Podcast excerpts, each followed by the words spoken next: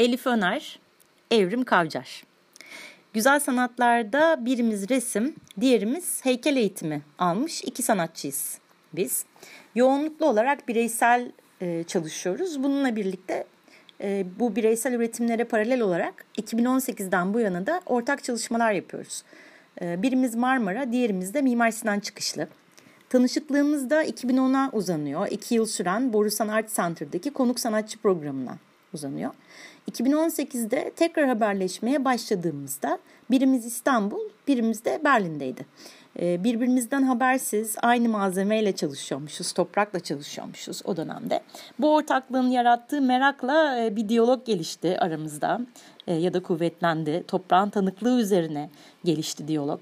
Hem bireysel hem de toplumsal anlamda kayıplar üzerine sessiz tanıklık e, susturulmuşluk ve bilinçli bir suskunluk arasında bir sıkışma hali, bir sıkışma hali yaşıyorduk bunun üzerine. Sessiz sesin kaybı üzerinden düşünmeye başladık. Hem ses çıkarmanın hem de e, dinlemenin kaybı. Peki biz dinleyebiliyor muyuz? Dinlemek istiyor muyuz?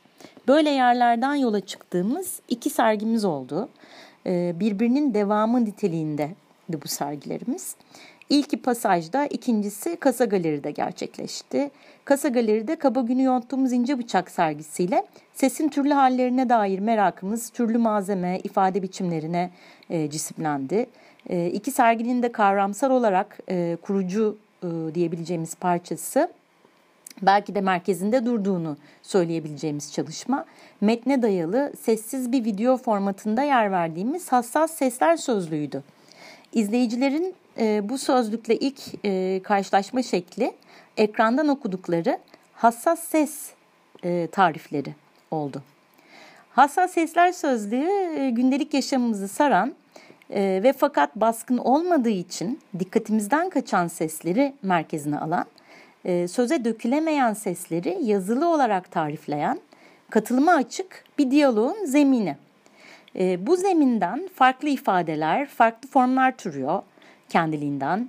E, izleyicilerin video ekranında okuyarak kendi zihinlerinde canlandırdıkları ses tarifleri böyle bir zeminde doğdu. E, bu tariflerin bazıları bize ait, bazıları katılımcılara aitti. E, biz hassas diye nitelendirdiğimiz bu seslerin tariflerini ilk sergimizden itibaren katılma açtık.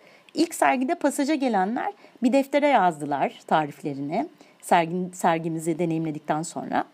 E, sonra da e, bu katılımı e, web sitemiz üzerinden gerçekleştirdik. Web sitemizden katılıma açtık tarifleri. Fakat en yoğun katılım sosyal medyadan, Instagram hesabımızdan oldu.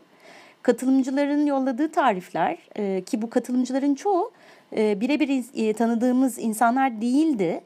E, yani tanımıyorduk, tanışmıyorduk e, katılımcıların çoğuyla. Bizi çok heyecanlandırdı.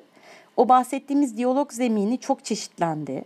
Hem tariflerin kendisi hem de tariflerin paylaşımı e, birbirimizi ve çevreyi daha dikkatli dinleme pratiğini oluşturdu. E, işitsel duyarlılık üzerinden çevreleriyle bağlarının kuvvetlendiğinden de bahsetti katılımcılarımız. E, çok kırılgan bağlar tabii bunlar. Kişisel olarak da toplumsal olarak da içe kapandığımız bir dönem. Böyle bir dönemde zedelenmiş bağlarımızı onarıcı bir etkisi oldu bazılarımız için. Tariflenen sesler biriktikçe ortak hafızaya dair de bir şeyler açığa çıkmaya başladı. Ee, bazı tarifler birbirine çok benziyordu. Ee, benzer deneyimlerden çıkıyordu bu tarifler. Ee, ve belki de ortak ve hatta biraz da ortalama bir ses duyarlılığına tekabül ediyordu. Bazıları ise çok öznel, çok incelikli, e, oldukça ayrıntılıydı e, ve etkileyiciydi duygusal anlamda. Derken bu ortaklıklar, farklılıklar bir araya geldikçe ucu bucağı olmayan bir ses topografyasını deneyimlemeye başladık hep beraber. İkimizin tarifleri ikimizin yaşam deneyimiyle sınırlı tabii. Ee, yaşadığımız yerler, bulunduğumuz mekanlar, olaylar, tanıklarımız, tanıklıklarımız pardon bunlarla yani sınırlı. Farklı katılımcıların tarifleri bir araya geldiğinde e, farklı sosyal sınıflar, farklı kimlikler, iş alanları, meslekler onların deneyimlerine ait e, bu sesler bir araya gelmiş e, oldu. Yani bir aradalığımızın ses topografyası duyulur oldu. Bu sırada yaşlar da açığa çıktı artık olmayan seslerle. Farklı yaş gruplarından katılım hem farklı tarihsel süreçlerin seslerine tekabül eden tanıklıkları hem de zaman içindeki toplumsal, mekansal hatta teknolojik değişimleri de hissettirdi. Bir ses tarifinin peşinden o sesi deneyimlediğimiz farklı zamanlara, farklı mekanlara e, sıçrayı veriyor zihnimiz. Böylece hafızanın o parçalı ve çağrışımsal yapısına sahip olan bir topografya oluşuyor.